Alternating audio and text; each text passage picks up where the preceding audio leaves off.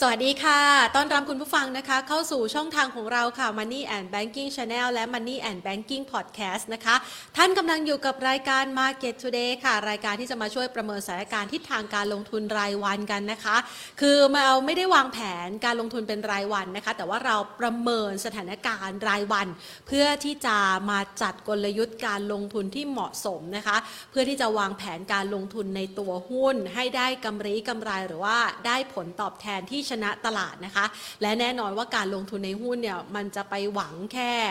วันเดย์นะคะหรือว่าเดย์เทรดเนี่ยนะคะ มันก็อาจจะได้กำไรไม่ได้เยอะมาก ยกเว้นวันที่หวือหวาแบบวันนี้นะคะ วันนี้เนี่ยถือว่าตลาดหุ้นไทยค่ะ แข็งแกร่งที่สุดนะคะ แหมจะยกเกินไปไหมแข็งแกร่งที่สุดในปฏิปัตภี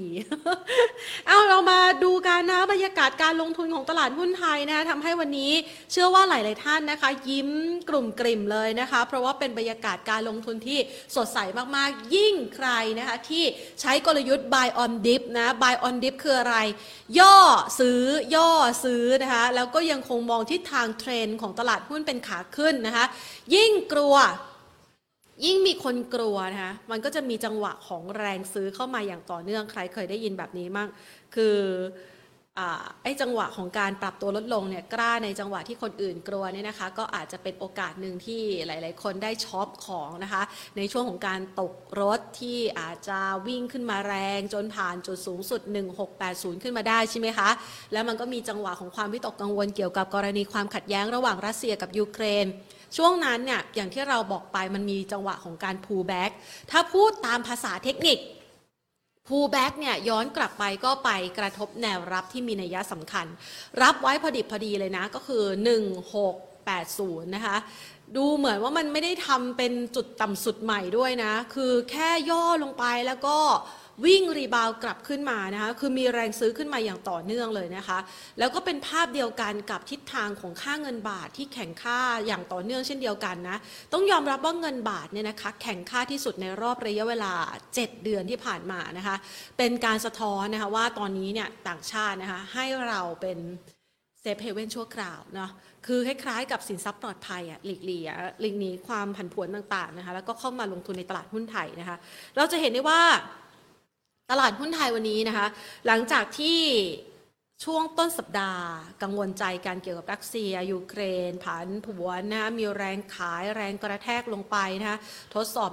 1680 นะคะแล้วก็ rebound กลับมาคำว่า rebound กลับมานี่ท่ามกลางแรงซื้อของนักลงทุนต่างชาติอย่างต่อเนื่องนะคะถึงแม้ว่าวันนั้นเนี่ยจะมีสถานการณ์เรื่องของรัสเซียกับยูเครนนะที่ชาวบ้านชาวช่องเขาขายกันอะนะคะแต่แต่บ้านเราเนี่ยต่างชาติซื้อสุทธินะคะวันนั้น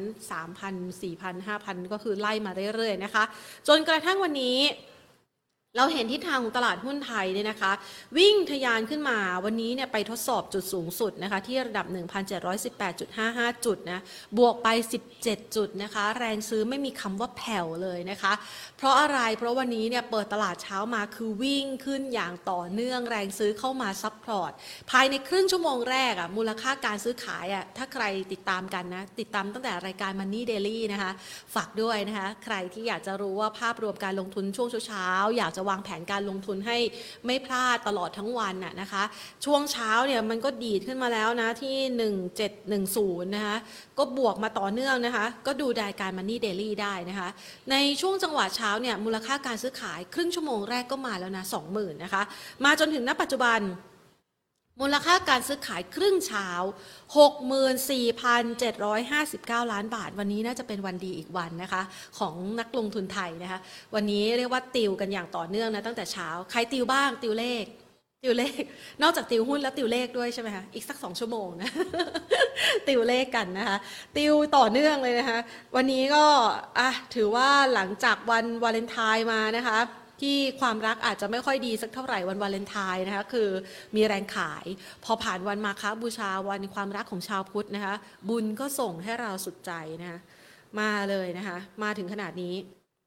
เอาไปดูห้าดับหลักทรัพย์นะคะที่มูลค่าการซื้อขายสูงสุดในเช้าวันนี้กันสักหน่อยนะคะ จริง ๆ แล้วเราทำมา 10 อันดับแหละ แต่อยากให้เห็นภาพนะคะห้าอันดับแรก โอ้โหกสิกรไทยนะคะ170 บาท 50 สตางค์นะคะ BBL ตามมาติดๆนะคะ145 บาท 50 สตางค์นะคะ OR ค่ะ มาแล้วใครลงทุนใน OR บ้าง เชื่อว่าหลาย ๆ ท่านนะที่คุยกันอยู่นะคะ OR มาแล้วนะคะ OR นะคะมาแล้วบวกขึ้นมา 1 บาท 25 ตังค์ค่ะ วันนี้ยืนอยู่ที่ 26 บาท 75 สตางค์นะคะ CPO มาแล้วเหมือนกันนะคะ 65 บาท 75 สตางค์ค่ะ บวกขึ้นมา 1.94%นะคะ ในขณะที่ AOT มาแววเหมือนกันนะคะ บวกเพิ่มขึ้นมานะคะ อยู่ที่ 5 65 บาท 50 สตางค์นะคะ แล้วก็ a d v a n c e นี่ก็บวกแรงนะคะ TTB นะคะ เป็นอันดับที่ 7 SCB เป็นอันดับที่ 8 SCC ปูนซีเมนไทย เป็นอันดับที่ 9 แล้วก็ Gulf นะคะ ปรับขยับเพิ่มขึ้นมานะคะ หุ้นในกลุ่มโรงไฟฟ้าที่เกี่ยวข้องกับแบตเตอรี่ เกี่ยวข้องกับรถยนต์ EV วิ่งมาแรงตั้งแต่วันอังคารเนาะขานรับกับมาตรการกระตุ้นเศรษฐกิจเกี่ยวกับเรื่องของรถยนต์ไฟฟ้านะคะ ใครที่รอซื้ออยู่นะคะอาจจะเริ่มยิ้มได้นะคะ อาจจะมีส่วนลดกันนะคะอะมาดูกันค่ะสำหรับภาพบรรยากาศการลงทุนแบบนี้นะคะถือว่าสถานการณ์ค่อนข้างเป็นใจนะถ้าเราไปเทียบกับการลงทุนในตลาดหุ้นทั่วโลกนะคะอ้าวตรวจสอบที่ตลาด future ก่อน ตลาดหุ้นสหรัฐอเมริกาค่ำคืนนี้น่าจะยังอยู่ในภาพของความผันผวนนะคะแต่อาจจะไม่มากนะ เพราะว่าล่าสุดดัชนีดาวโจนส์ future เนี่ยติดลบไปเกือบเกือบ แค่เกือบเกือบร้อยจุดนะคะ หรือว่าประมาณ 0.25%นะคะ ก็เดี๋ยวรอดูคืนนี้ว่าจะเป็นยังไงบ้าง ส่วนทิศทางของตลาดหุ้น future ในตลาดอื่น ๆ อย่างยุโรปเนี่ยที่ได้รับผลกระทบจากกรณีของความขัดแย้งระหว่างรัสเซียกับยูเครนก็อาจจะมีการปรับตัวลดลงมากหน่อยตั้งแต่ระดับ 0.2 นะคะ ไปจนถึง 0.5%นะคะ ส่วนภาพบรรยากาศนะคะ ดัชนีล่าสุดนะคะในตลาดโซนเอเชียเอาไล่เรียงให้ดูหน่อย เอเชีย นิเคอิมีแรงเทขายทำกำไรนะคะ ปรับลดลงไปประมาณ 0.83%นะคะ ส่วนเซี่ยงไฮ้จีน ไต้หวันนะคะฮั่งเส็งคอสปีเกาหลีใต้ เป็นบวกสีเขียวสดใสเลยนะคะ หรือแม้กระทั่งกัวลาลัมเปอร์นะคะ ภาพของการลงทุนก็ยังดูสดใสอยู่นะคะ ก็ถือว่าตลาดหุ้นไทยถ้าเทียบเคียง ไหนเทียบเคียงกันสักหน่อยนะ แข็งแกร่งกว่าภูมิภาคนะคะ เพราะว่าวันนี้เราบวกมาได้เกือบเกือบ1%เลยทีเดียวนะคะ ภาพบรรยากาศนี่สดใสมากๆนะคะ อ่านี่นะคะ พี่ปองโปรดิวเซอร์ของเราก็ให้ดูดัชนีไปด้วยนะคะ เทียบเคียงกับดัชนีของเพื่อนบ้านจะได้ไม่ไม่อาจจะได้เห็นภาพกันชัดๆนะคะ แล้วก็จะได้เห็นภาพ insert ด้วยว่า เอ้ย ตอนนี้มันเป็นยังไงกันบ้าง ส่วนทองคำคล้ายๆบ้านเราเลยค่ะ คล้ายๆเซตนะ คือหลังๆมาเนี่ยทองคำเนี่ยนะคะ วิ่งทะยานอย่างต่อเนื่องนะคะ มีจังหวะของการยุบย่อช่วงวันวาเลนไทน์นะคะลงไปทดสอบสักประมาณ 1,840 ดอลลาร์ต่อทรอยออนซ์นะคะวันนี้ rebound กลับคืนมานะกำลังจะทำจุดสูงสุดใหม่ แต่ไม่รู้ทำได้หรือเปล่านะคะ แล้วก็ขานรับกับเรื่องของเฟดที่เมื่อวานนี้ออกมายืนยัน คือเขาไม่ได้ยืนยันอะไรนะ เขาแค่เปิดเผยนะคะผลการประชุมนะคะที่ประชุมไปคราวก่อนน่ะที่เราตีความกันว่าเอ้ยมันจะปรับขึ้นอัตราดอกเบี้ยเร็ว แล้วก็แรงที่คุณเจอโรมพาวเวลออกมาพูดให้สัมภาษณ์ผู้สื่อข่าวนะคะ ดังนั้นเมื่อวานออกมาเอาแปลคนละทางอีกแล้วนะคะแปลเป็นทางที่ว่าไม่รีบร้อนเอ๊ะ จากต้นชนปลายไม่ถูกจริงนะ ไม่รู้ว่าจะแปลยังไงดีนะของตลาดนะ คือเอายังไงก็ได้แปลให้มันเป็นใจกับสภาพตลาดแหละเนาะอะมาดูกันนะคะ ว่าวันนี้เนี่ยเราจะแปลความหมายของตลาดหุ้นไทยที่วิ่งขึ้นมา จ่อที่แนวต้านอีกหนึ่งแนวต้าน 1720 1720 อย่างไรกันบ้างนะคะ ต่อสายไปค่ะ เพื่อพูดคุยกับคุณกรพัฒน์วรเชษผู้อำนวยการฝ่ายวิจัยและบริการการลงทุน จากโนมุระพัฒนสินนะคะอ่าขออนุญาตต่อสายสักครู่ค่ะ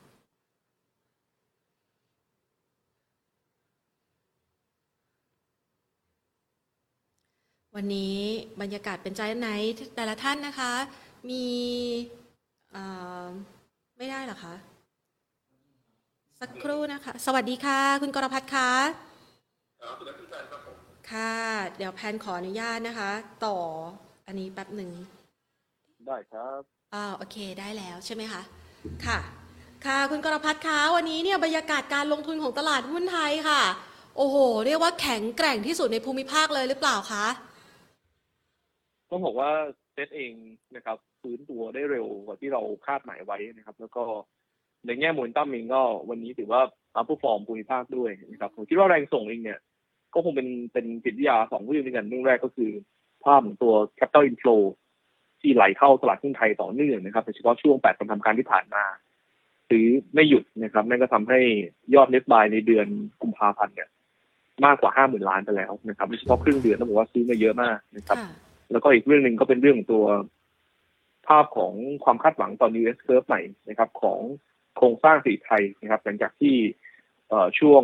วันอังคารเนี่ยนะครับครมก็มีมติอนุมัติในแง่หลักการนะครับสำหรับตัวมาตรการกระตุ้น EV นะครับ อันนี้ก็คงเป็นอะไรที่ทำให้หุ้นที่มีความสัมพันธ์หรือว่าเกี่ยวข้องหรือว่าได้ประโยชน์เชิงบวกจากแนวโน้มนะครับ การเปลี่ยนโครงสร้างนะครับ จากรถยนต์สำดาบนะครับเป็นเครื่องยนต์ EV เนี่ยนะครับ ได้ประโยชน์เชิงบวกแล้วก็ประกอบตลาดหุ้นไทยอยู่ นะครับอันนี้ก็คงจุดที่ทำให้ตลาดหุ้นไทยค่อนข้างมีโมเมนตัมที่ดีครับผมค่ะเราเห็นว่าตลาดหุ้นไทยนี่เหมือนเป็นหลุมหลบภัยที่ดีของนักลงทุนต่างชาติเลยหรือเปล่าคะ จากสถานการณ์ความขัดแย้งระหว่างรัสเซียกับยูเครนเราประเมินทิศทางนี้นะคะ กับแรงซื้ออย่างต่อเนื่องของต่างชาติยังไงบ้างคะครับจริงๆต้องบอกว่าในเชิงโครงสร้างเนี่ยนะครับอ่าต่อให้ไม่มีภาพของตัวเอ่อเรื่องตัวรัสเซียยูเครนเองนะครับค่ะตลาดหุ้นเอเชียนะครับอ่า ตลาดหุ้นไทยเองก็เป็นอะไรที่ถูกคาดหมายอยู่แล้วว่าปีนี้นะครับกระแสเงินน่าจะเข้านะครับด้วยภาพที่สภาพคล่องที่มันจะลดลงนะครับขณะที่เศรษฐกิจของเอเชียเองอยู่ในจุดที่กำลังจะฟื้นตัวนะครับ แล้วก็น่าจะเห็นหลาย ๆ ประเทศรวมถึงประเทศไทยด้วยเนี่ยนะครับติดฟื้นตัวเข้าสู่ภาวะปกติก่อนปีคุณในทีได้ประมาณสักช่วงปลายปีนี้หรือว่าเฟิร์สฮาปีหน้านะครับ นั่นก็เป็นอะไรที่ทำให้ตัวโครงสร้างตัวตลาดที่มีหุ้น ในลักษณะตัวหุ้นในเชิงวัฏจักรนะครับหุ้นที่ได้ประโยชน์จากวงจรดอกเบี้ยขาขึ้นโอเรชั่นไม่แพงนะครับ ก็น่าจะมีการถูกขับเคลื่อนนะครับ หรือว่าผลักดันจากตัวเม็ดเงินต่างชาตินะครับ ซึ่งตรงนี้ก็ต้องบอกว่าเป็นภาพบวกที่เราเห็นมาตั้งแต่ช่วงเดือนมกราคมแล้วนะครับเพียงแต่ว่าสถานการณ์ของตัว geo political risk เองมันทำให้ตัวราคาน้ำมันที่สูงขึ้นมานะครับ ก็เป็นแรงประคองให้ตัวหุ้น energy เนี่ยช่วยประคองตลาดอีกทางหนึ่งนะครับ ก็ทำให้ตัวตลาดหุ้นไทยเองก็บอกว่าค่อนข้างจะเอาผู้ฟองขึ้นมาครับผม ค่ะ ก็คือถึงแม้ว่าจะมีประเด็นรัสเซียกับยูเครนก็ไม่ได้ลดทอนความน่าสนใจลงไปนะคะ แต่ถ้าเราประเมินจากประเด็นของความขัดแย้งระหว่างรัสเซียกับยูเครนนะคะอยากให้คุณกรพัฒน์ช่วยฉายภาพหน่อยนะคะว่านอกเหนือจากการที่มันช่วยหนุนนำบรรยากาศการลงทุนในหุ้นกลุ่มพลังงานของบ้านเราแล้ว เพราะว่าราคาน้ำมันนั้นปรับตัวสูงขึ้นนะคะ มันจะก่อให้เกิดความผันผวนอะไรได้หรือไม่คะนักลงทุนไทยจะต้องใช้ปัจจัยนี้เนี่ยเป็นความเสี่ยงที่ต้องเฝ้าระวังหรือว่าจับตาเพิ่มขึ้นด้วยหรือเปล่าคะ ครับ จริงๆต้องบอกว่าภาพราคาน้ำมันที่ขึ้นเองเนี่ย ก็คงส่งผลบวกต่อหุ้น energy อันนี้ชัดเจนอยู่แล้วนะครับค่ะอย่างนั้นหุ้นอย่างตัวปิโตรเลียมขั้นต้นอย่างพอสอพอนะครับ หรือว่าพวกโรงกลั่นนะครับ อย่างไทยออยล์บางจากนะครับ ก็เลยแล้วกับหุ้นที่ได้ประโยชน์เชิงบวกจากประเด็นนี้ เช่นเดียวพวกหุ้นอุตสาหกรรมพวกถ่านหินนะครับเอ่อแต่ก็ตามเนี่ยในเชิงลบมันก็มีนะครับ เพราะว่าภาพของตัวเอ่อรัสเซียเนี่ยนะครับ นอกจากจะเป็นsupply หลักนะครับ ในเรื่องตัวราคาน้ำมันนะครับ ซึ่ง production เองก็อยู่ในส่วนประมาณสัก6-7%ของทั้งโลกเนี่ยนะครับเขาก็จะมีสัดส่วนในเรื่องตัวพวกแก๊สธรรมชาตินะครับ ที่ส่งออกไปโซนยุโรปด้วยเพราะฉะนั้นเวลามีปัญหาตรงนี้เข้ามาเนี่ยราคาแก๊สธรรมชาติก็สูงนะครับพอราคาแก๊สสูงขึ้นตามราคาน้ำมันเองนะครับ ส่วนหนึ่งก็จะทำให้ตัวเอ่อโรงไฟฟ้าบ้านเรานะครับ ก็อาจจะได้รับผลกระทบเชิงลบ ในแง่ตัวต้นทุนที่อาจจะสูงขึ้นโดยเฉพาะโดยฟ้าที่เป็นแก๊สเบสนะครับอย่างพวก โดยฟ้า SVP นะครับนี่ก็คงเป็นอะไรที่เราคงต้องระมัดระวังกัน เช่นกันนะครับตัวราคาน้ำมันนะครับ ที่เพิ่มขึ้นนะครับ ก็เป็นแรงผลักดันพวกพวกพันธุ์อื่นด้วยอย่างเช่นพวกราคาอลูมิเนียมนะครับ ที่สูงขึ้นมาเนี่ยก็จะพบพวกหุ้นเครื่องดื่มบ้านเรานะครับ อย่างเช่นตัวคลาบาวนะครับ หรือ OSP เองซึ่งมีกระป๋องนะครับ เครื่องดื่มที่ต้องใช้วัตถุดิบในเรื่องตัวอลูมิเนียมเองก็ได้ผลกระทบเชิงลบอยู่นะครับนี่ก็ต้องบอกว่ามันคงไม่ได้เป็นภาพบวกอย่างเดียวเพียงแต่ว่า น้ำหนักอิมแพคของหุ้นขนาดใหญ่เนี่ยนะครับ มันเป็นในทิศทางบวกมากกว่าหุ้นเอ่อขนาดกลางขนาดเล็กนะครับ ที่อาจจะได้ผลกระทบเชิงลบก็เลยเป็นที่มาว่าทำให้ตัวตลาดหุ้นไทยเองเนี่ยก็อาจจะได้รับจิตยาบวกในเรื่องนี้นะครับ แล้วก็มีแรงเก็งกำไรกันเข้ามาด้วยครับผมค่ะ ก็อาจจะได้ประเมินทั้งภาพบวกแล้วก็ภาพลบด้วยนะคะ ทีนี้เรามาประเมินจาก Fed Minutes เมื่อวานนี้กันบ้างค่ะ คุณกรพัฒน์ค่ะ ในกรณีของการตีความนี่มันถือว่าเป็นการตีความไปจากเดิมไหมคะเพราะว่าก่อนหน้านี้เนี่ยเรารับรู้ถ้อยแถลงของคุณเจอโรมพาวเวลนะแล้วตลาดก็ค่อนข้างวิตกกังวลว่าดอกเบี้ยจะขึ้นเร็วแล้วก็แรง แต่ปรากฏว่าพอ Fed Minutes เมื่อวานนี้ออกมาดูเหมือนว่าดูจะผ่อนคลายมากขึ้น ช่วยอธิบายให้นักลงทุนเห็นภาพชัดหน่อยค่ะมันตีแตกต่างจากเดิมเหรอคะ หรือว่ามันเป็นอะไรเป็นภาพยังไงบ้างคะครับจริงๆต้องบอกว่าในการประชุมรอบล่าสุดอืมนะครับทุกค่ะคนก็จะจำได้เลยว่ารอบการประชุมเดือนมกราคมเนี่ยนะครับอ่าฮะตัวเลขเงินเฟ้อนะครับ เดือนกุมภาพันธ์เนี่ยยังไม่ออกนะครับค่ะแล้วตอนนั้นเองเนี่ย เราก็เห็นท่าทีของเฟดเองค่อนข้างจะออกมาโน้มเอียงในฝั่งคอคิด ซึ่งตลาดเองเนี่ยจะเป็นลักษณะของการที่ค่อยๆตอบรับตามสัญญาณที่ออกมานะครับ และหลังจากนั้นนี่เนี่ยตัวเลขเงินเฟ้อที่เร่งขึ้นนะครับธนาคารเฟดหลายๆสาขาก็ออกมาเปลี่ยนมุมมองหมดเลยว่า ดอกเบี้ยนโยบายเนี่ยครับอาจจะต้องขึ้น 50 basis point นะครับเน้นพอเรากลับมาดูนะครับเหมือนเรามาเช็คในเรื่องตัวเฟดมินิทนะครับในการการประชุมรอบล่าสุดเองเนี่ยโทนของการประชุมรอบล่าสุดเดือนมกราคมเองเนี่ยมันไม่ได้ดูเร่งตัวกว่าคาดการตลาดตอนนี้นะครับผมคือพูดภาพนี้แล้วกัน นั่นก็หมายความว่าตลาดเองก็เลยดูผ่อนคลายลงมาระยะสั้น แต่ก็ตามนี้ก็บอกว่าภาพของตัวดอกเบี้ยนโยบายที่ส่งสัญญาณในรายงานการประชุมรอบนี้ที่บอกว่า อาจจะไม่ได้มีการขึ้นดอกเบี้ยเร่งกว่าที่เป็นอยู่เองเนี่ยมันเป็นภาพย้อนหลังนะครับผมก็พูดภาพนี้แล้วกันนะครับอืมแล้วก็ตลาดที่ไป react บวกในเรื่องตัวเอ่อการที่ในรายงานประชุมรอบนี้มันยังไม่มีการหารือในเรื่องของตัวเอ่อการปรับลดงบดุลนะครับ ก็เป็นอะไรที่เราทราบอยู่แล้วนะครับ แต่ผมคิดว่าพอตลาดมันซับจะใจลบมานานเนี่ยนะครับ พอเจอประเด็นที่ดูผ่อนคลายเล็ก ๆ นะครับ ตลาดมันก็เอ่อมีภาพของความที่ค่อยๆ adjust version หรือว่าปรับฐานะ ก็เลยเป็นภาพที่ออกมาในโทนอยู่ ซึ่งล่าสุดเองถ้าเราดูเนี่ยนะครับ เอ่อภาพของตัวการคาดการณ์ดอกเบี้ยนโยบายเอง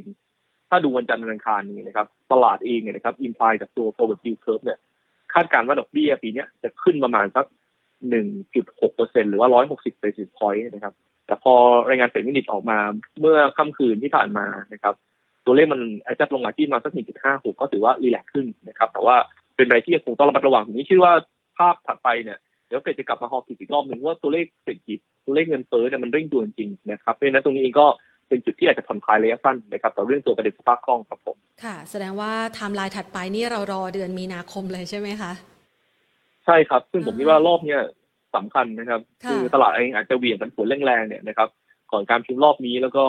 หลังจากนั้นแหละนะครับผมคิดว่าภาพตลาดเองเนี่ยจะเริ่มมาเบสในเรื่องตัวโครงสร้างเศรษฐกิจที่จะฟื้นตัวมากขึ้นแล้วนะครับ เพราะว่า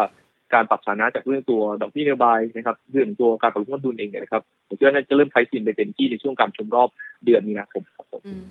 ค่ะ ซึ่งก็อาจจะส่งผลต่อความผันผวนของตลาดหุ้นไทยด้วย อันนี้เรามีการประเมินถึงปัจจัยลบนะคะที่อาจจะเกิดขึ้นจากการประชุมในรอบเดือนมีนาคม ที่อาจจะพูดถึงเกินขึ้นอัตราดอกเบี้ย การลดปริมาณ QE หรือว่าดูดซับสภาพคล่องออกจากตลาดไว้ยังไงบ้างคะ เราคิดว่าในการชุมรอบเดือนมีนาคมเองเนี่ย อาจจะเริ่มมีการคุยกันบ้างนะครับ เริ่มคุยกันในเบื้องต้นนะครับ ซึ่งก็จะเป็นจุดที่ตลาดเองเนี่ยจะให้ความสำคัญมากขึ้น แต่ถ้าถามว่าเฟดเองน่าจะประกาศการปรับลดงบดุลเมื่อไหร่เราคิดว่ารอบการชุมครั้งถัดไปคือเดือนพฤษภาคมนะครับ จะเป็นรอบที่เฟดเองประกาศนะครับ ว่าจะลดงบดุลและมีผลในเดือนมิถุนายนนะครับ อันนี้ก็จะเป็นจุดที่เราเลยคิดว่าตัวการใช้ซิงการตอบรับของตลาดเองเนี่ยนะครับ อาจจะ เต็มที่นะครับ มีความไม่ได้เหมือนกันว่าจะเป็นช่วงเดือนมีนาคมนี้ครับผมดังนั้นในช่วงจังหวะเวลานี้นะคะ ที่ตลาดหุ้นไทยวิ่งขึ้นมา แนวต้านหลักๆ เรามองไว้อยู่ประมาณเท่าไหร่คะวันนี้นี่เกือบจะไปชน 1,720 จุดแล้วอะค่ะ ครับ คือจริงๆบอกว่าดัชนีเป้าหมายปีนี้ของเราเนี่ยหนึ่งพันเจ็ดร้อยห้าสิบจุด แล้วก็ เราก็ไม่ได้คาดคิดนะครับว่ามาเร็วว่าเซ็มานกเองจะใช่จะขึ้นมาเร็วขนาดนี้นะครับค่ะคิดว่าเซ็นจะไปพันเจ็ดร้อยห้าสิบในช่วงปลายปีนะคค่ะรับ แต่ด้วยภาพที่ กระแสเงินมันเข้ามาต่อเนื่องนะครับ มันก็ต้องบอกว่าเป็นอะไรที่ทำให้ตัวตลาดหุ้นไทยเนี่ยปรับตัวขึ้นได้เร็วโดยเฉพาะหุ้นที่แคปขนาดใหญ่ปรับตัวขึ้นนะครับ across the board ในหลายๆ sector ยัง outperform ขึ้นมานะครับก็ทำให้ตลาดเองวิ่งขึ้นมาค่อนข้างเร็วนะครับ แต่ว่าถามว่าตลาดจะวิ่งในรวดเดียวเลยไหมผมก็ยังคิดว่ารอบเนี้ยนะครับโซนเนี้ยคงไม่ใช่โซนที่เราเพิ่มหนักการลงทุนนะครับค่ะผมคิดว่าเป็นโซนที่เราก็ถือพอร์ต 60%นะครับ ถือว่าเหมาะสมนะครับเอ่อ ใครถืออยู่65 70ก็จะลดลงมาหน่อยนะครับ เพื่อให้มีเงินสดไว้บ้างนะครับ แล้วก็เอ่อรอดูสถานการณ์รอดูความเสี่ยงนะครับถ้าเกิดดูความเสี่ยงมันเพิ่มขึ้นตลาดย่อลงมาค่อยใช้เป็นจังหวะในการเพิ่มหนักการลงทุนผมคิดว่าก็น่าจะเป็นกลยุทธ์หลักที่น่าสนใจครับผมนะคะจังหวะของการย่อตัวนี่เรามองมีโอกาสแค่ไหนคะเพราะว่าเวลาวิ่งแรงๆ เร็วๆ แบบนี้ทีไรนี่ ใจไม่ค่อยจะดีเหมือนรู้สึกเหมือนบางคนรู้สึกว่า เอ้ยที่ผ่านมาซื้อไม่เยอะไม่พอ อยากครับซื้อผมอีกค่ะ ครับจริงๆผมคิดว่าตัวเอ่อตลาดเองเนี่ย มันปรับตัวขึ้นมาเนี่ยนะครับ ในแง่ของการที่จะวางกลยุทธ์ก็อาจจะเริ่มไปมองพวกหุ้นแลกกาดนะครับหรือว่าพวกหุ้นในกลุ่มเอ่อและกาดหลายๆตัวยังมีความน่าสนใจอย่างเช่นค้าปลีกนะครับแมคโคร CPO ก็ยังมองอัพไซด์กลางยาวอะที่น่าจะมีโอกาสที่จะเอาไปฟอร์มขึ้นเรื่อยๆนะครับ แต่ที่ราคาหุ้นนี้ก็ยังปรับตัวขึ้นไม่เยอะ ส่วนกลุ่มโรงไฟฟ้าเองเนี่ยก็ลองจับตาดูหุ้นอย่าง GPSC นะครับ ซึ่งในรอบกำไรปีนี้จะดีทั้งปี แล้วก็ หุ้นอย่างตัวบางจาก Power นะครับ ซึ่งภาพเหมือนนิ่งปี 2021 ก็ถือว่าใช้ได้นะครับ ออกมาอินไลน์ที่เราคาด แล้วก็ในน้องปี 2022นี่เนี่ยแผนการลงทุนนะครับ แล้วก็ในน้องกำไรก็น่าจะเติบโตโดดเด่นขึ้นต่อเนื่องนะครับ ก็เป็นอะไรที่ผมว่าการลงทุนในหุ้นและกาดน่าจะเป็นทางเลือกที่ดี ส่วนตัว value play เนี่ยแน่นอนอยู่แล้วครับ กลุ่มธนาคาร กลุ่ม ICT กลุ่ม property เป็นกลุ่มที่กลางยาวน่าจะพอฟอร์มต่อเนื่องเพียงแต่ว่าบางตัวอาจจะราคาขยับขึ้นมาหน่อย เราก็คงรอจังหวะในการ ย่อตัวนะครับหรืออ่อนตัวลงมาเป็นตั้งรับมากกว่าครับผมค่ะ ในช่วงจังหวะนี้เนี่ยนะคะ ถ้าเรามองดัชนีที่อาจเป็นแนวรับสำคัญในจังหวะนี้เนี่ย คุณกรพัฒน์ว่าเขาจะกลับไปเยือนที่ 1,650 1,670 เราจะมีโอกาสได้เห็นอีกไหมคะผมยังคิดว่าการพักตัวของเซ็ตจากการค่ะดึงภาพต้องกลับเนี่ยนะครับอาจจะทำให้ตัวตลาดลงไปเลเวลนั้นได้นะครับ แต่ว่าการพักตัวมารอบเนี้ยถ้าจะให้พักแล้วเป็นภาพที่นักลงทุนเองจะมองค่อนข้างบวกต่อเนื่องเนี่ย ก็ไม่ควรจะหลุดบริเวณสักหนึ่งหกหกเจ็ดถึงหนึ่งหกห้าศูนย์เนี่ยกรอบเนี้ยผมคิดว่าน่าจะเป็นกรอบหลักครับผม ค่ะ การดึงสภาพคล่องกลับเนี่ยแหละค่ะคือสิ่งที่เรากลัวนะคะ โดยเฉพาะอย่างยิ่งนักลงทุนต่างชาตินะคะ ถ้าเราลองประเมินไทม์ไลน์ของเขาที่เร่งซื้ออย่างหนาตาตั้งแต่ช่วงปลายเดือนธันวาคม ต่อเนื่องมาจนถึงณปัจจุบันนี้เนี่ยนะคะ ซื้ออย่างต่อเนื่อง เรียกว่าซื้ออย่างบ้าคลั่งเลยไหมคะ แล้วเขาจะมีจังหวะของการถอยหรือเก็บกำไรของเขา มันมีจุดอะไรที่เขาจะตัดสินใจแล้วใช้เป็นข้อสังเกตของนักลงทุนได้บ้างคะครับผมคิดว่า การซื้อมาอย่างต่อเนื่องในช่วงก่อนหน้านี้นะครับก็น่าจะเป็นไว้ที่บอกแล้วแหละว่า ปีนี้เขาเลือกแล้วนะครับว่าตลาด emerging market เอเชียนะครับตลาดหุ้นไทยเป็นหนึ่งในตลาดที่เขาจะ allocation เงินเข้ามานะครับกับภาพของตัวเศรษฐกิจที่เอ่อยังไม่ได้กลับเข้าสู่ภาวะปกตินะครับ เพราะว่าประเทศพัฒนาแล้วหลายประเทศเองเนี่ยเศรษฐกิจเขากลับสู่ภาวะปกติหมดแล้ว แล้วก็อาจจะมีการเติบโตร้อนแรงกว่าเศรษฐกิจเดิมด้วยนะครับอพอภาพเราเนี่ยนะครับเศรษฐกิจยังไม่ฟื้นตัวปกติเพราะฉะนั้นเพราะหุ้นหลาย ๆ ตัวของบ้านเรา ยังมี discount หรือมี valuation ที่เอ่อค่อนข้างถูกอยู่นะครับเอ่อเพียงแต่ว่าจุดในการหมุนสภาพคล่องกลับเองเนี่ยผมคิดว่า time frame เนี่ยในอีกสองสามสัปดาห์ข้างหน้าเนี่ยยังเป็นไว้ที่เราคงต้องระมัดระวังนะครับ เพราะว่าการดันเวอร์ชันเข้ามาเร็วเนี่ยนะครับ แน่นอนครับ มันจะมีจังหวะของการปรับฐานของหุ้นเกิดขึ้นอยู่แล้วนะครับค่ะเพราะฉะนั้นจุดสังเกตก็คือให้ตามนะครับเป็นเรื่องตัวความเสี่ยงด้านดึงสภาพคล่องกลับ แล้วก็ให้ดูการปรับลำนะครับประเภท take profit สั้นๆของต่างชาตินะครับผมเชื่อว่ารอบถัดไประยะตลาดปรับฐานแล้วเสร็จ มีการ trim valuation ออกมาแล้วเสร็จเองเนี่ยนะครับตลาดหุ้นไทยจะมีเสถียรภาพมากขึ้น แต่ตอนนี้ต้องบอกว่าจังหวะการลงทุนในช่วงไตรมาสหนึ่งยังเป็นอะไรที่มีความผันผวนนะครับ รออยู่พอสมควรแต่ว่าผมก็ยังคงเน้นกลยุทธ์เดิมนะครับให้คุณเองมองภาพไปว่า จุดของความเป็นผลที่สุดของตลาดหุ้นไทยเนี่ยน่าจะเป็นไตรมาสหนึ่งนี้แหละนะครับเพราะฉะนั้นเวลาพักลงมาแต่ละรอบเองเนี่ยให้มองเป็นโอกาสในการซื้อ ซึ่งนี่ก็เป็นภาพหลักที่ผมพยายามแนะนำนักลงทุนไปตลอดว่า ตลาดลงปรับฐานลงมารอบนี้นะครับอย่าเพิ่งไปกังวลนะครับ เพราะว่า มันไม่ได้เหมือนในอดีตตรงที่สีไทยเองเนี่ยไม่อยู่ในจุดพีคนะครับในอดีตที่ผ่านมาเนี่ยเราจะเห็นว่าแต่ละรอบที่มีการดึงภาพต้องกลับนะครับ อย่างเช่นปี 2013 นะครับค่ะปี 2018เองเนี่ยสีไทยอยู่ในจุดที่พีคไปแล้วทุกรอบเลยนะครับคุณแพนอ๋อแต่ว่าสถานการณ์ในสีไทยเนี่ยค่ะเพิ่งตั้งไข่เพิ่งตั้งต้นนะครับ แล้วเพิ่เรางก็ฟื้นมีจากตัววิทยูบวกปะคะใช่ใช่ครับผมอ่าฮะจากค่ะตัวยูนะครับอ่าฮะแล้วก็เรายังมีจุดที่ถ้าเกิดคน คาดหวังบวกในเรื่องตัวประเด็นการเมืองเนี่ยมันก็เป็นจิตวิทยาเล็กๆเหมือนกันนะครับ เพราะว่า election rally นะครับ มันก็จะเป็นอะไรที่เกิดขึ้นทุกรอบนะครับ เพราะว่าในเชิงของภาพของตลาดเองบางทีก็ต้องการอะไรที่เป็น catalyst ใหม่ๆเข้ามานนี่ก็คงเป็นอะไรที่เราคงต้องตามดูกันเหมือนกันในเรื่องตัวประเด็นการเมืองครับผมแสดงว่าช่วงไตรมาสที่หนึ่งเนี่ย ถ้าถ้าเราประเมินแล้วสำหรับครึ่งปีแรกก็น่าจะเป็นช่วงที่สดใสที่สุด 1750 ก็ไปถึงไม่ยาก ก็มีโอกาสนะครับอ่าเพียงแต่ว่านักลงทุนเองก็ต้องค่อยๆจับจังหวะแล้วก็เลือกเป็นรายตัวไปนะครับค่ะคือผมไม่อยากให้คุณคิดว่าเอ๊ะหุ้นขึ้นมาแล้วนะครับ แล้วเราเอ่อซื้อไม่พอแล้วเราไปเติมอ่า position นะครับอืมแต่ผมคิดว่าเราอาจจะ maintain position แหละอาค่ะจจะมองสลับไปสลับมาหรือว่าเลือกตัวที่มัน laggard หน่อยนะครับหุ้นที่มัน outperform ขึ้นมาแล้วแล้วเรารู้สึกว่าเอ๊ะตรงนี้มันเป็นมูลค่าระยะสั้นแล้วก็สวิตชไปอีกตัวหนึ่งที่ราคาหุ้นยังขยับขึ้นช้า หรือว่ามีอัพไซด์ระยะกลางระยะยาวได้นะครับส่วนที่มันเป็นธีมหลักเองเนี่ย ถ้ามันขึ้นมาแล้วเนี่ยนะครับ เราก็คงไม่ใช่ในการไล่ราคาคงเน้จังหวะพักตัวอ่อนตัวค่อยๆสมเข้าพอร์ตนี่ก็น่าจะเป็นกลยุทธ์ที่ดีครับผมค่ะ จุดกลับตัวหนึ่งที่นักลงทุนสามารถสังเกตสังกาได้ จากแรงซื้อของต่างชาตินั่นก็คือค่าเงินบาทนะคะ ที่แข่งค่าอย่างต่อเนื่องก่อนหน้านี้เราอาจจะเห็น 34 วันนี้นี่เราเห็น 32 ใกล้ ๆ จะมาชนที่ 32 บาทต้นๆแล้วเนี่ยนะ เราประเมินจุดนี้เอาไว้ให้นักลงทุนได้จับสังเกตได้ไหมคะ ว่าเงินบาทเนี่ยถ้าสมมุติว่ามันพลิกกลับมาอ่อนค่าอีก มันอาจจะเป็นจุดหนึ่งที่ทำให้ตัดสินใจได้ว่าเอ้าเราอาจจะเริ่มขยับหรือว่าล็อกโพซิชันทำกำไรได้แล้วอะค่ะครับค่ะคือต้องบอกว่ารอบเนี้ยค่าเงินบาทกลับมาแข็งค่าเร็วนะครับกว่าที่เราค่ะคิดเหมือนกันนะครับเพียงแต่ว่าให้ดูตรงบริเวณสายสองบาทต่อดอลลาร์ไว้นะครับผมค่ะว่าตรงนั้นเองเนี่ยถ้าลงมากระแทกแล้วดีดกลับเนี่ยนะครับ ก็จะเป็นจุดที่ อาจจะเป็นตัวอิมพายเลยอย่างว่าต่างชาติเริ่มเทคโพซิชันได้เหมือนกันนะครับ เพราะว่าแนวรับหลักของค่าเงินบาทรอบนี้อยู่ที่บริเวณสายสองบาทบวกลบครับค่ะ อะงั้นเราย้อนกลับมาดูนะคะ เมื่อสักครู่นี้นี่คุณกรพัฒน์ได้ให้เอาไว้นะคะ ว่าหุ้นแลกกาดเนี่ยมี CPO แมคโรเชื่อว่าหลาย ๆ ท่าน อาจจะเก็บอันนี้แล้วก็ถือมานานนะ แล้วก็คิดว่า โอ้วันนี้มันขึ้นสักทีนะคะ อาจจะเป็นกลุ่มเหล่านี้นะคะ แล้วก็มันพอจะมีกลุ่มอื่นอีกไหมคะ ที่เราสามารถขยับพอร์ตหรือว่าเพิ่ม หรือว่าเขาเรียกว่าโลเทดจากกลุ่มที่ได้กำไรเต็มไม้เต็มมือแล้วย้ายไปอยู่ในตัวอื่น ๆ เพิ่มเติมมากขึ้นนะคะ เออจริงๆผมคิดว่า ถ้ามองเป็นกลุ่มเลยก็อาจจะ อาจจะตอบยากเหมือนกันนะครับอืมแต่ถ้ามองเป็นรายตัวเนี่ยนะครับค่ะผมคิดว่าหุ้นที่เป็น growth stock นะครับ หลาย ๆ ตัวที่มันพักตัวลงมาแล้วเนี่ย มันก็อาจจะเป็นโอกาสในการซื้อลงทุนนะครับ เพราะว่าผมยังเชื่อว่านะครับ ภาพของตัวการเศรษฐกิจหุ้นรายตัวของตลาดเองเนี่ย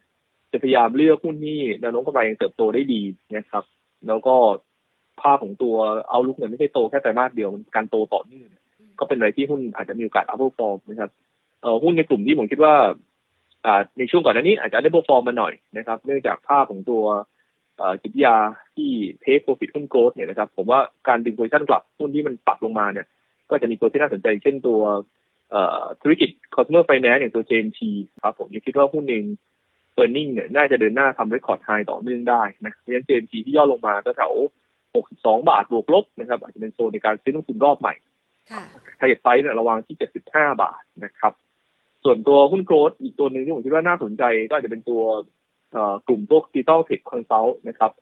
ตัว BE8 ก็เป็นอะไรที่ผมคิดว่าฐานกำไรเนี่ยน่าจะโตดีขึ้นต่อเนื่องนะครับ แล้วก็น่าจะมี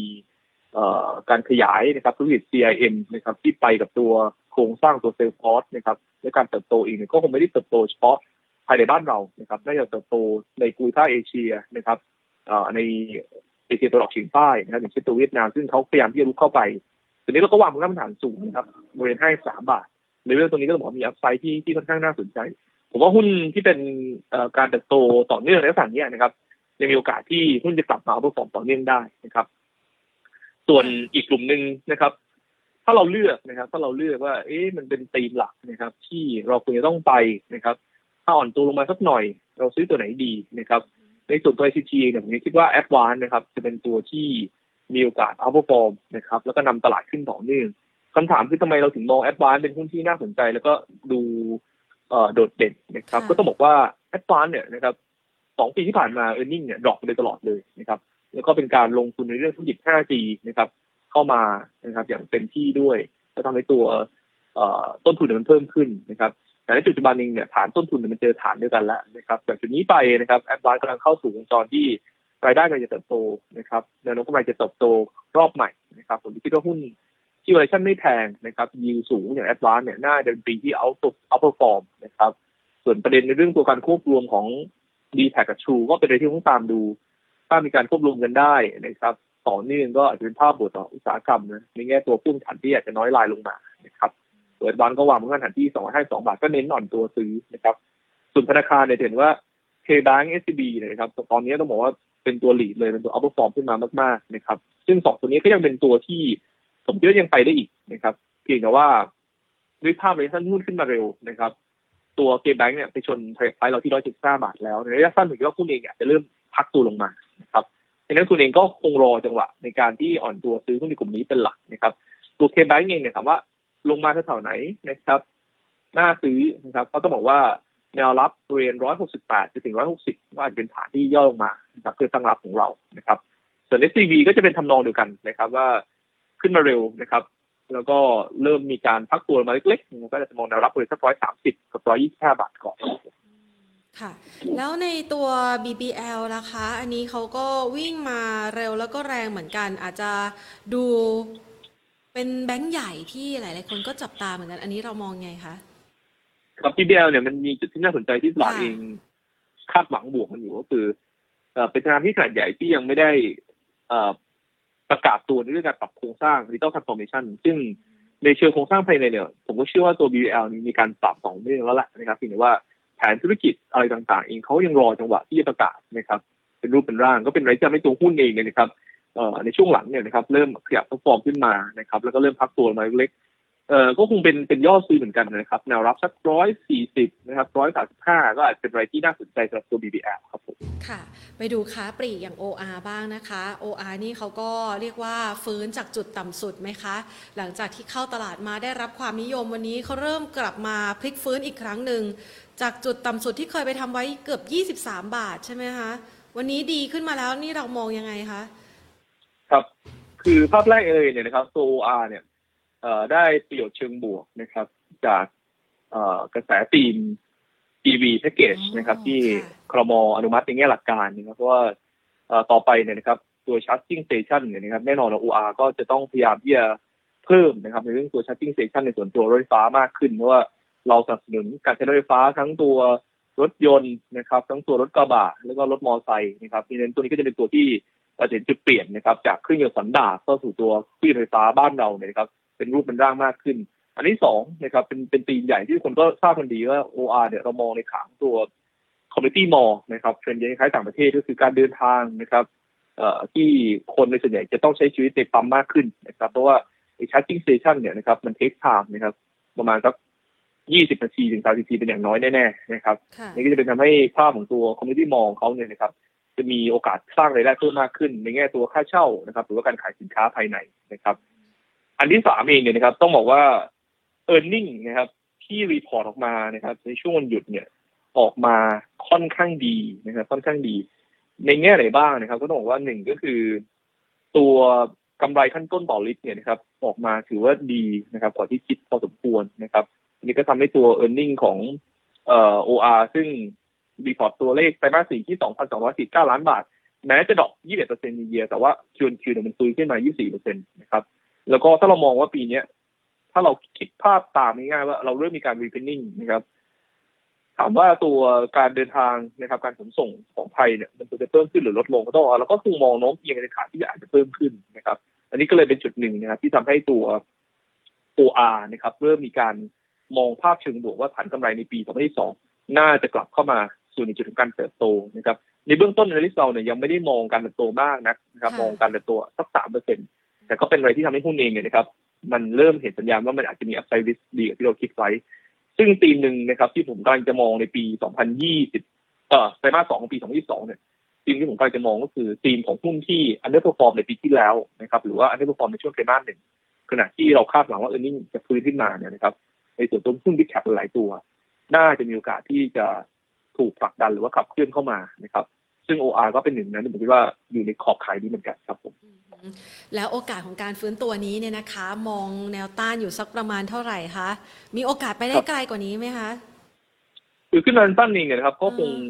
ยี่สิบเจ็ดบาทเจ็ดสิบห้าอาจจะเป็นแนวต้านหลักที่ต้องลุ้นกันว่าจะผ่านไหมถ้าผ่านตรงนั้นนะครับ คุณแฟนผมคิดว่าจะกลับเป็นขาขึ้นระยะกลางแล้วค่ะแต่ระยะสั้นเองดูแค่ตรงนั้นก่อนครับผมอ่า นะคะผ่าน 20 บาท 27 บาท 75 ก็อาจจะไปทดสอบ 30 ได้ในระยะถัดไป มีโอกาส มีโอกาสครับค่ะผมเชื่อว่าหลาย ๆ คนยังเห็นภาพความสดใสของ OR นะ เหนือเหนือระดับ 35 บาทขึ้นไปนะคะค่ะ ครับผม ค่ะ ไปดูที่หุ้นในกลุ่มของที่เคยเขาเรียกว่าวิ่งแรงในช่วง 2-3 วันที่ผ่านมานะคะ ก็ปฏิเสธไม่ได้ละ EV นะคะ เรื่องของกระแส EV คาร์นะคะ หุ้นในกลุ่มนี้เนี่ยนะคะที่วิ่งขึ้นมาตอบรับข่าวรวมไปถึง OR ด้วยนะคะยังมีตัวอื่นๆที่เราสามารถตามต่อเพื่อที่จะรับกับกระแสนี้ไปได้อีกไหมคะ ครับเอ่อคือตอนเนี้ยต้องบอกว่าในเชิงโครงสร้างนะครับ มาตรการที่ออกมาเนี่ยถามว่า support ใครยังไงบ้างนะครับค่ะเราก็เห็นว่าโครงสร้างหลักเนี่ย มันก็จะมาในเรื่องตัวการนำเข้านะครับ หรือว่าการลดภาษีสรรพสามิตรถยนต์นะครับ รถกระบะนะครับ และเช่นเดียวกับตัวรถมอเตอร์ไซค์นะครับก็จะเป็นกลุ่มที่รับการสนับสนุนนั่นหมายความว่าในเชิงระยะถัดไปเนี่ยสิ่งที่เราน่าจะเห็นก็คือยอดขายรถยนต์ EV นะครับ น่าจะมีโอกาสนะครับ เพิ่มขึ้นนะครับ อันนี้ก็คงเป็นจุดที่ทำให้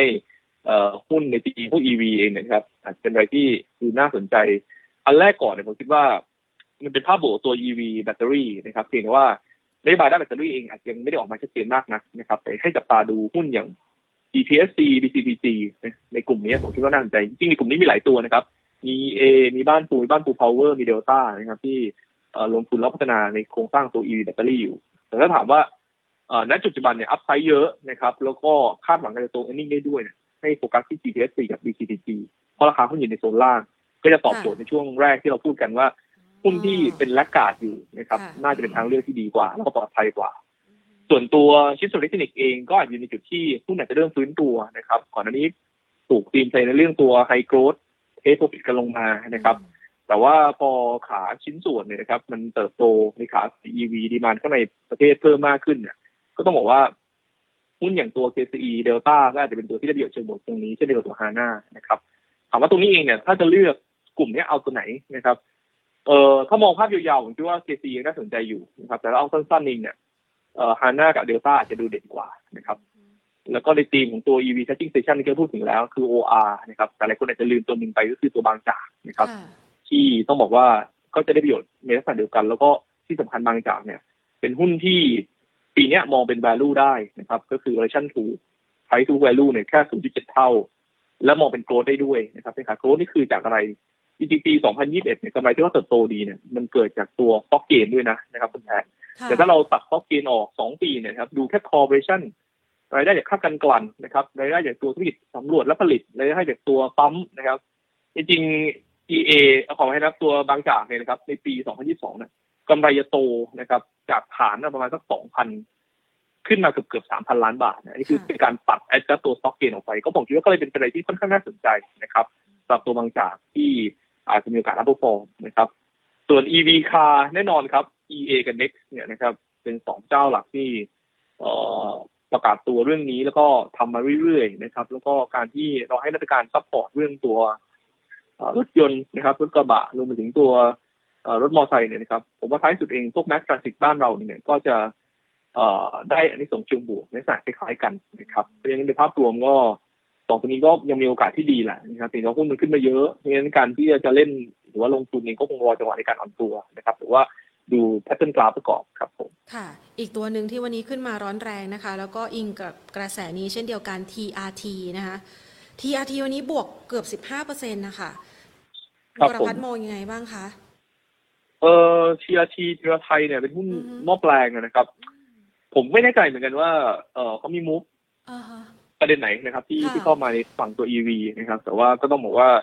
เอ่อถ้ามองในขาผู้โครงข่าย อันนี้ก็ชัดเจนแหละว่าเอ่อ ผู้ประกอบการในลักษณะนี้ก็จะได้เดี่ยวเชิงบวกเหมือนกันนะครับพวกหม้อแปลงไฟฟ้าอาจจะมีดีมานด์เพิ่มมากขึ้นหรือเปล่า ก็จะเป็นการกินกำไรของตลาดแต่ว่าอาจจะต้องตามดูกันนิดนึงนะครับ ว่าในเชิงตัวนิ่งเองจะฟื้นรับอันนี้สมบวกตรงนี้ได้จริงไหมนะครับก็เป็นอะไรที่นักลงทุนต้อง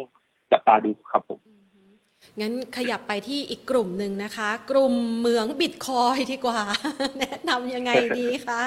กลุ่มนี้ครับเนี่ยโหแต่ละตัวซีลิ่งทั้งนั้น ครับค่ะ เออก็ต้องบอกว่าหุ้นในธีมของ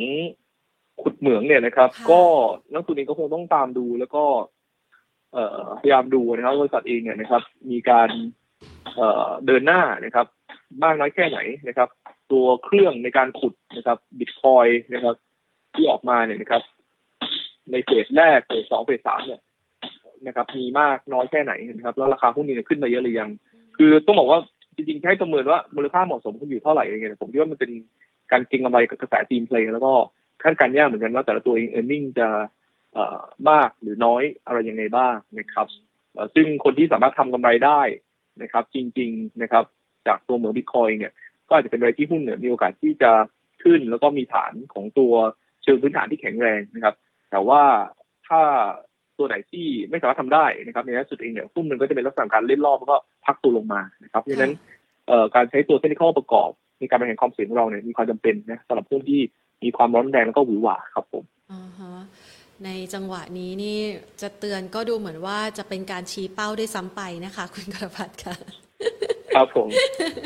หุ้นนี่มาร้อนแรงจริง ๆ นะ แต่ว่าบางตัววันนี้นี่เขาก็มีแรงขายออกมาแล้วนะคะ อาจจะต้องมีความระมัดระวังมากพอสมควร คือ ถ้าใครจะเล่นหุ้นเหล่านี้เนี่ย มันต้องมีความเร็วใช่ไหมคะ จะแนะนำยังครับไงผมคิดีดว่า คะ คงต้องต้องดูกันเนี่ยนะครับ อืมต้องดูตามค่ะ ติดกันนิดนึงแล้วก็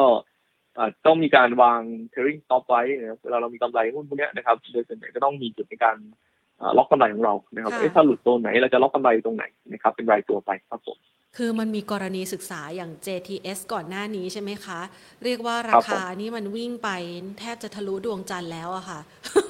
มันมันจะมีภาพของคนที่นักลงทุนส่วนหนึ่งที่อาจจะเอาไปเปรียบเทียบหรือเปล่า แล้วเราครับเราจะบอกเขายังไงดี เพราะว่าอย่างตัวตัว JTS เองเนี่ยก็ก็ถือว่าราคาเขาก็เกินมูลค่าพื้นฐานใช่ไหมคะเออก็ต้องบอกว่า คือคือถ้าเราไปดูตัว PE นะครับ valuation ก็ต้องบอกว่าคือมันก็มามาไกลมากนะครับ ใช่ค่ะ เพราะฉะนั้นนั่นหมายความว่าราคาหุ้นมันวิ่งนำตัวฐานกำไรมาพอสมควรรับความคาดหวังล่วงหน้ามาแล้วนะครับ เพราะฉะนั้น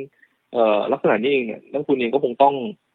เก็งกำไรด้วยความระมัดระวังกันนิดหนึ่งนะครับผมครับค่ะ อะ งั้นกลับมาที่ตัวบ้านปูบ้างดีกว่า คุณผู้ชมสอบถามบอกว่า บ้านปูราคาแถวนี้น่าสนใจไหมครับ ครับ จริงบ้านปูเนี่ยต้องบอกว่าถ้าเราดูเผินๆนะครับ จากเรื่องตัวราคาถ่านหิน ที่อยากขึ้นมาเนี่ย ต้องบอกขึ้นมาสูงแทบจะเท่าช่วงประมาณสักต้นเดือนตุลาคมแล้วนะตอนนั้นเนี่ยราคาหุ้นบ้านปูไปถึง 14 บาท 50 นะครับ แต่ว่ามันมีจุดที่แตกต่างกันนิดนึงนะครับ โครงสร้างตัวราคาถ่านหินที่ขึ้นมารอบเนี้ยมันเกิดจากการส่งออกของตัวอินโดนีเซียที่จำกัดลงไปมากนะครับ ซึ่ง การส่งออกจำกัดลงเนี่ยมันก็ทำให้สป라이มันลดลงแล้วก็ราคาถ่านหินขึ้นนะครับส่วนหนึ่งอีกภาพหนึ่งก็คือขึ้นมาจากตัว geopolitical risk ในเรื่องตัวเอ่อรัสเซียยูเครนด้วยนะครับแต่ว่าเรื่องประเด็นของตัวการส่งออกของอินโดที่มันจำกัดลงเนี่ยมันก็ทำให้ตัวบ้านปูได้รับผลกระทบนะครับเพราะว่า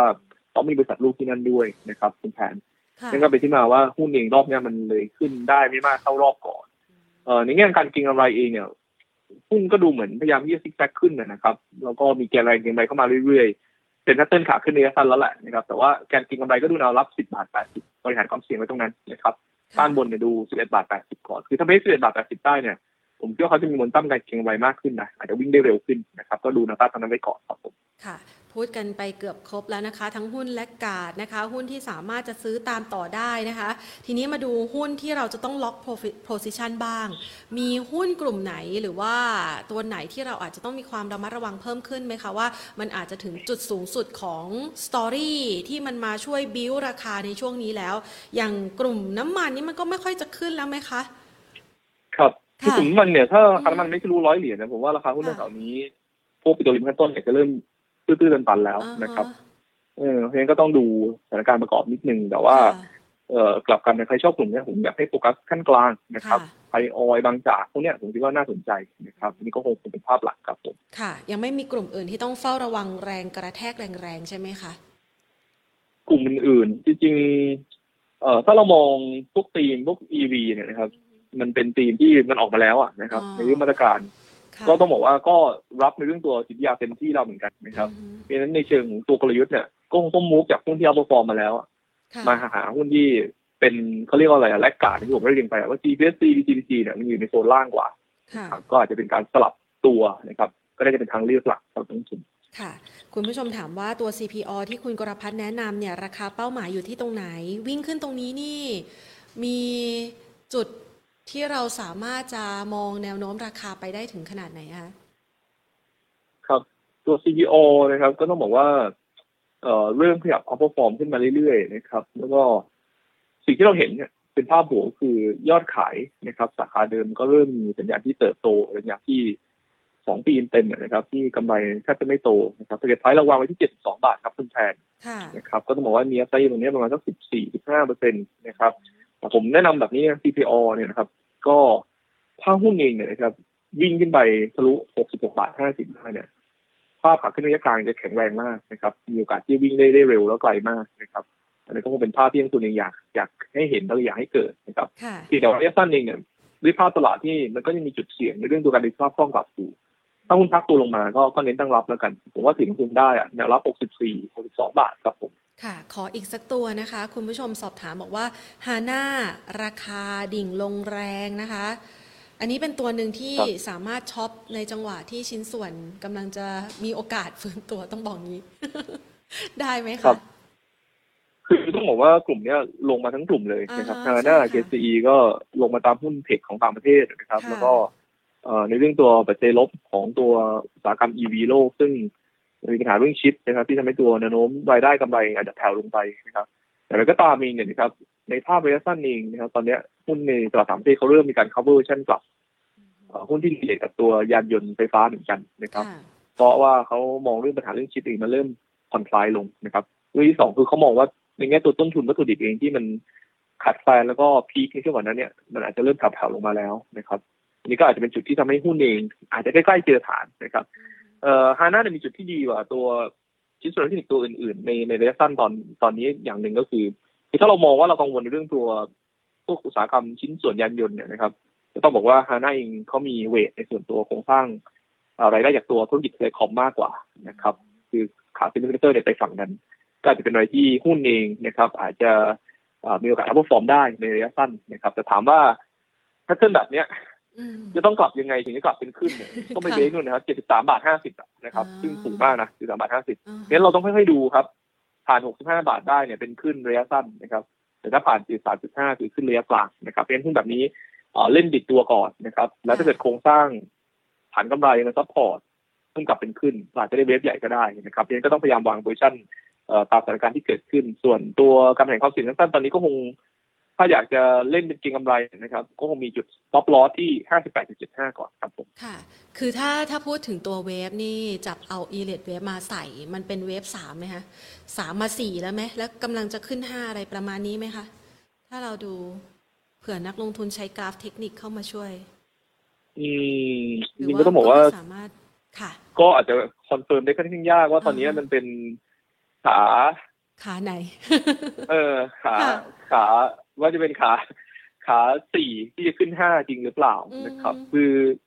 คืออิเล็กเวฟจริงๆผมก็ก็ดูมาเรื่อยๆนะครับค่ะก็พยายามที่จะดูแล้วก็จริงๆเดี๋ยวเราจะใช้ในขาที่เป็นขา ขาแบบอ่าดีดตัวนะครับ หรือว่าขาที่ขาที่จะขึ้นแปลชังดตัวเจนขึ้นใช่เนี่ยไหมคะอืมใช่ก็จะเล่นเล่นกับภาพนั้นมากกว่าแต่อาจจะไม่ได้ยึดติดมากว่าตอนนี้มันเป็นหนึ่งนะครับอ่า เป็นสามหรือเป็นห้านะครับเพราะบางครั้งเนี่ยเราไปยึดติดกับภาพนี้มากเกินไปเราเชื่อว่าเอ๊ะมันการจะเป็นห้าเนี่ยอืมเอ่อบางครั้งในเรื่องตัวเอาลุกมันจบแล้วเนี่ยนะครับมันก็ทำให้ตัวเราเนี่ยอาจจะติดหุ้นในราคาที่สูงได้เป็นจุดสำคัญหนึ่งเนี่ยเวลาคนเขาจะเล่นเหรียญเวฟเขาจะมองว่าตอนนี้มันเป็นขาไหนนะครับถ้าเป็นเวฟสี่อยู่ยังปรับไม่เสร็จเขาก็ยังไม่เล่นนะครับเออแต่ถ้าเรามองว่าเออสมมติว่าตรงนี้เราเชื่อว่าเป็นสี่ค่ะเป็นสี่แล้วก็ปรับจะเสร็จเนี่ยนะครับอ่าฮะเราก็ต้องมีจุดถอยของเราเนี่ยครับก็เนี่ย ห้าสิบแปดจุดเจ็ดห้าเนี่ยถ้าหลุดเราก็หลบก่อนเอ้ยมันทำโลก็แปลว่าเอ้ยมันยังปรับไม่เสร็จครับผมครับอ่าค่ะนะครัคะบเผื่อว่าจะได้ใช้เป็นข้อมูล เพื่อนักลงทุนจะได้ไปศึกษาเพิ่มเติมกันต่อนะคะ วันนี้ต้องขอขอบคุณคุณกรพัฒน์มาก ๆ เลยค่ะ ที่มาชี้เป้านะคะ หุ้นที่ยังแลกกาดกับเรา เพราะว่าในช่วงที่ดัชนีสูง ๆ แบบนี้นะ จะเลือกตัวที่แบบซื้อแล้วพอจะได้กำไรกำไรก็ดูเลือกยากเต็มทีนะคะ ครับผมได้ค่ะครับขอบคุณมากค่ะ สวัสดีค่ะ ค่ะคุณผู้ชมคะก็ถือว่าเป็นภาพหนึ่งนะคะ ที่หลายๆคนอยากมาประเมินแหละในช่วงจังหวะแบบนี้นะคะ เพื่อที่จะประเมินสถานการณ์ แล้วก็เลือกจังหวะการลงทุนกันนะคะ คือที่แพนถามคุณกรพัฒน์ไปว่าเออเราสามารถใช้กราฟเทคนิคเข้ามาจับได้ไหมบางคนอะ คือนอกเหนือจากปัจจัยพื้นฐานแล้วนะคะ เอามาผนวกนะคะ เป็นมุมมองเชิงบวกเกี่ยวกับทิศทางของการลงทุน ดู growth story ดูยอดขายดูกำไรแล้วเนี่ยนะคะ บางคนก็อาจจะใช้ภาพเทคนิค ซึ่งภาพเทคนิคเนี่ยต้องยอมรับว่าบางครั้งบางทีใช้เครื่องมือทางเทคนิคเนี่ยมันก็วัดได้ไม่เหมือนกันนะ มันต้องมีจังหวะของการวัดที่แม่นยำจริง ๆนะคะ แล้วก็มีความเชื่อมั่นเกี่ยวกับการใช้ตัว เทคนิคอ้างอิงตัวนั้นนะคะ ซึ่งอย่างที่คุณกรพัฒน์ว่าไว้แหละค่ะมันไม่สามารถบอกได้ว่ามันเป็นจุดสิ้นสุดของเวฟนะ คือถ้าถ้าเราพูดถึง e r a t e wave นะมันจะมีกราฟ เวฟหนึ่งนะคะลงมานะคะสองแล้วก็ไต่ขึ้นไป 3 แล้วก็ลงมาอีกนะคะ จุดเนี้ยตรงเนี้ยอาจจะเป็นเวฟ4นะคะซึ่งอาจจะไต่ขึ้นไปเป็นเวฟ5แต่ว่ามันอาจจะไม่ใช่นะอะก็อาจจะนำมาใช้ค่ะในการประเมินสถานการณ์กัน คือพูดขึ้นมาเพื่อที่จะให้คุณผู้ชมไปหาข้อมูลศึกษาเพิ่มเติมเล่นๆนั่นแหละนะคะอะไปดูกันต่อนะคะ สำหรับวันนี้นะคะที่เรามีรายการดีๆนะคะมาพูดคุยกันนะคะ ต้องขอขอบพระคุณผู้สนับสนุนของเรานะคะ SCB ค่ะ ธนาคารไทยพาณิชย์นะคะ ที่ช่วยสนับสนุนให้เรามีโอกาสได้มาพูดคุยกับนักลงทุนเป็นประจำแบบนี้ ในทุกๆวันทำการนะคะ หรือแม้กระทั่งวันหยุดเราก็จะมานะคะ เพื่อที่จะมาพูดคุยกับคุณผู้ชมกันนะคะ แล้วก็ประเมินสถานการณ์กันด้วยนะคะ พร้อมกันนี้เองค่ะ อย่างที่บอกไว้นะคะว่าในทุกๆ สถานการณ์ที่เกิดขึ้นในช่วงระยะเวลาที่ผ่านมา เชื่อว่าคุณผู้ชมเองเนี่ยได้มีโอกาสนะคะที่จะติดตามอยู่แล้วล่ะละว่า แต่ละครั้งแต่ละทีเนี่ยมันเกิดวิกฤตนะคะ เราได้มีการปรับเปลี่ยนตัวเองนะคะ จากสถานการณ์ดังกล่าวอย่างไรกันบ้างนะคะ จะบอกว่า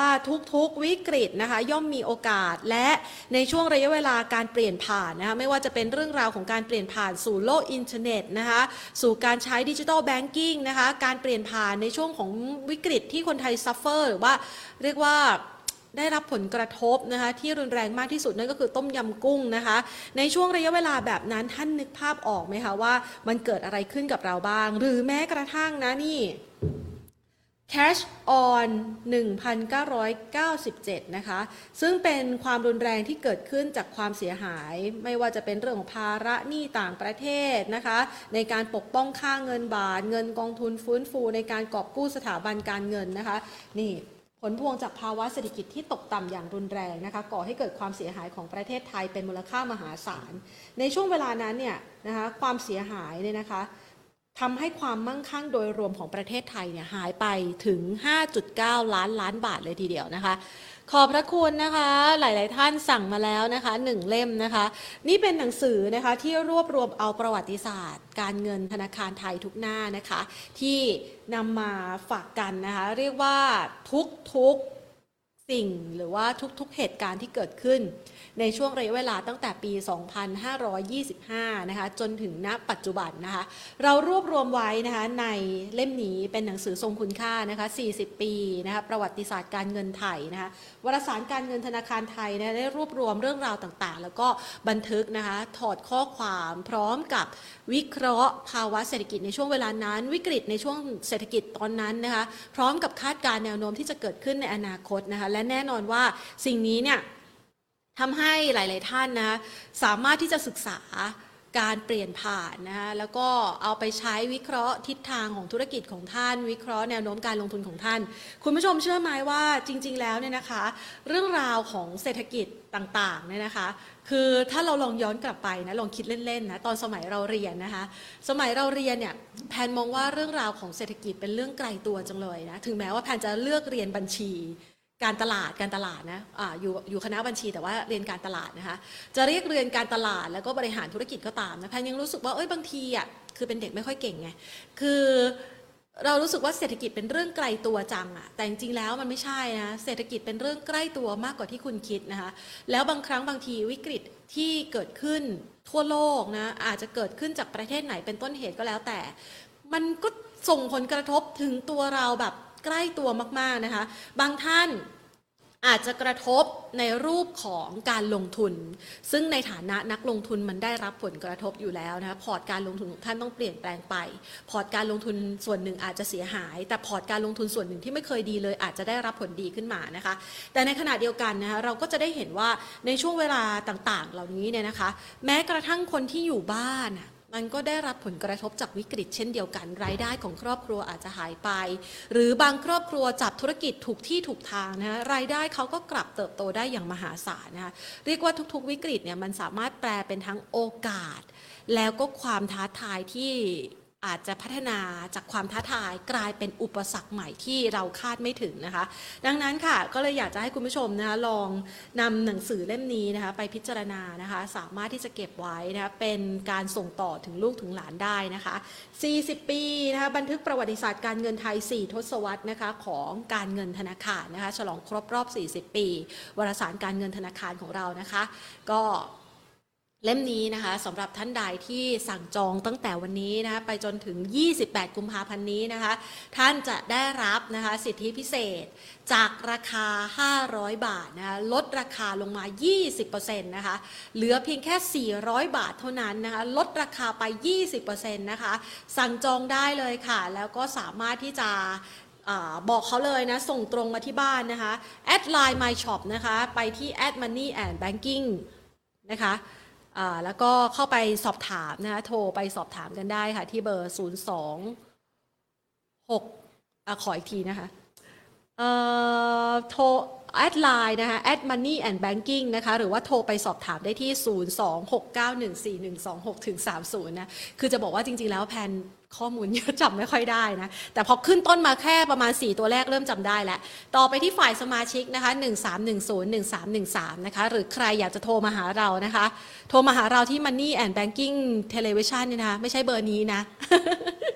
ส่งเข้ามาดีกว่านะคะ ผ่านทาง YouTube แล้วก็ Facebook นะคะ จะได้คุยกันง่ายๆนะคะ เพราะว่าโทรเราต้องผ่านหลายต่อนะต้องต่อสายผ่านฝั่งนู้นฝั่งนี้มานะคะ ก่อนจะมาถึงเรานะคะ เอาละค่ะวันนี้ ติวเข้มกันไปแล้วสำหรับตลาดหุ้นไทย ที่ต้องยอมรับว่าแข็งแกร่งที่สุดในภูมิภาคสำหรับวันนี้นะคะ จะบอกว่าแข็งแกร่งที่สุดในปัตตภีนะปัจจุบันนี้ก็ไม่ยกตัวเกินไปนะสำหรับตลาดหุ้นไทยนะคะ ติวข้อมูลหุ้นไปเรียบร้อย เดี๋ยวอีกสักประมาณชั่วโมงหนึ่งใช่ไหมคะ เราจะมาติวข้อมูลหวยกันไม่ใช่อะขอให้โชคดีนะคะ ในวันที่ลอตเตอรี่ออกด้วยนะคะ วันนี้หมดเวลาลงแล้วค่ะ ลากันไปก่อนนะคะ สวัสดีค่ะ